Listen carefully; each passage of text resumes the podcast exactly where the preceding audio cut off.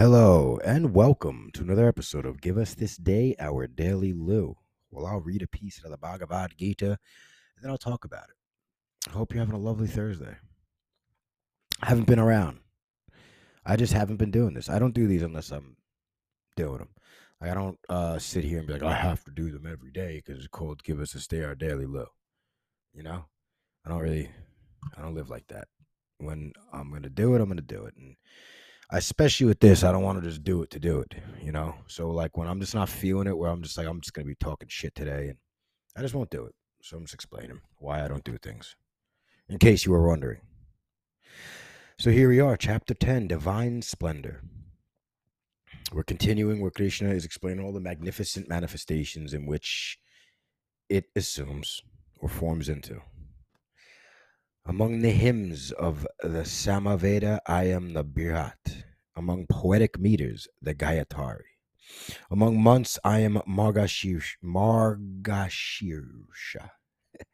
First of the year. Among seasons, I am spring that brings forth the flowers. Yes, I'll repeat. See if I can do better on the pronunciation now. Among the hymns of the Samveda, I am Brahat among poetic meters, the Gayatari.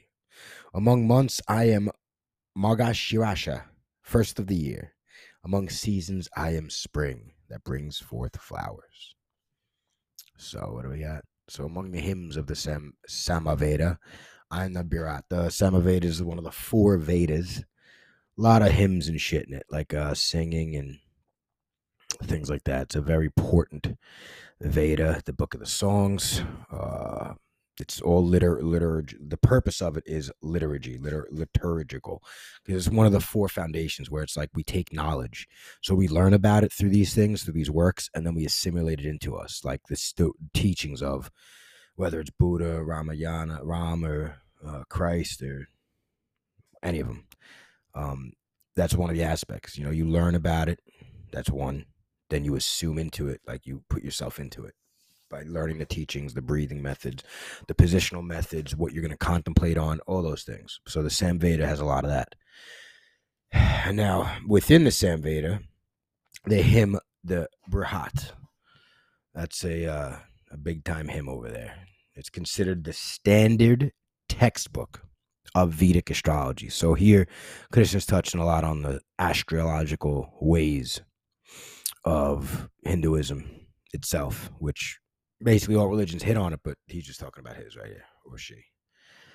And the uh the Bharat is that hymn. It's all it's all uh astrological texts. It's India's one one of India's first astrological texts, like the horoscope. Same, same, but different.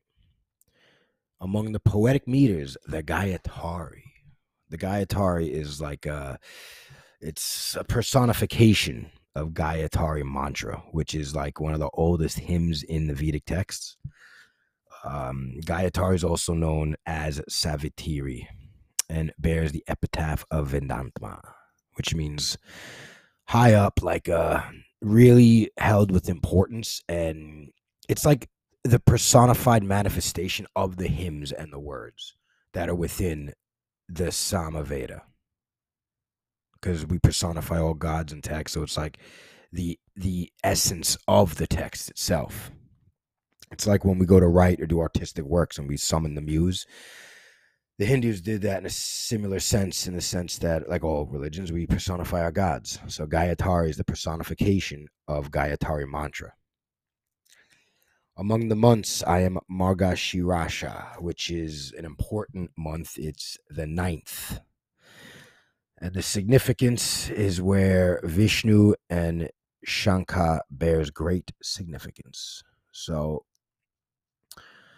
it's like the thing about nine is it's the third of the three in the sense of from the one to the two to the two to the three, then the one is the fourth. And once we get to 12, which is completing that three times to get to the fourth, is a, the alleged complete being.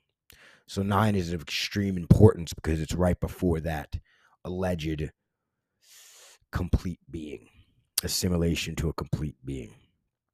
Um, they celebrate this day, Marga Shirasha. because it was on this day that the Lord Dattatreya was born, who is also a reincarnation of Vishnu. Because remember, Vishnu comes back as an reincarnate to bring order to when times are chaotic. So, among seasons, I am spring that brings flowers. To me, that's just touching on creation. You know, it's again, this is the shlok where I mean the the chapter where Krishna is just dropping dimes on everything that it manifests in, all the magnificence. So it's going to touch on all things of quote unquote good and bad, evil and good, all that nonsense, and all the magnificent things. You know, so come back as Vishnu often to bring order. You know, being the supreme beings of all things, but at the same time, the most minuscule. You know from an atom to an intricate working of neuronic cells within a brain, all things of spirit, to the most incredible novel text ever put together in the world, and the book Ego is the Enemy by Ryan Holiday, all of spirit. Do you see? So that how it works. You know, that's why it's tough to really, if you're gonna believe these things I'm saying, as I'm talking to myself about it, I can't be hating on things because it's all spirit. And if I'm a spirit and that's a spirit and I hate on that, then I'm hating on spirit in me, and that's no bueno. It's like that namaste. When people actually say namaste, what they mean is I recognize the place in you that when you're at your place and I'm at my place, we're one. That's what namaste means. I like throw a spin on it sometimes. Namaste nasty. You understand me? So I'll leave you with it one more time. Among the hymns of the Samaveda, I am the Brat. Among poetic meters, the Gayatari. Among months, I am the Magashirsha, first of the year. Among seasons, I am the spring that brings forth flowers. And as always, thank you for tuning in to WLOU, the smooth sounds of the Bhagavad Gita.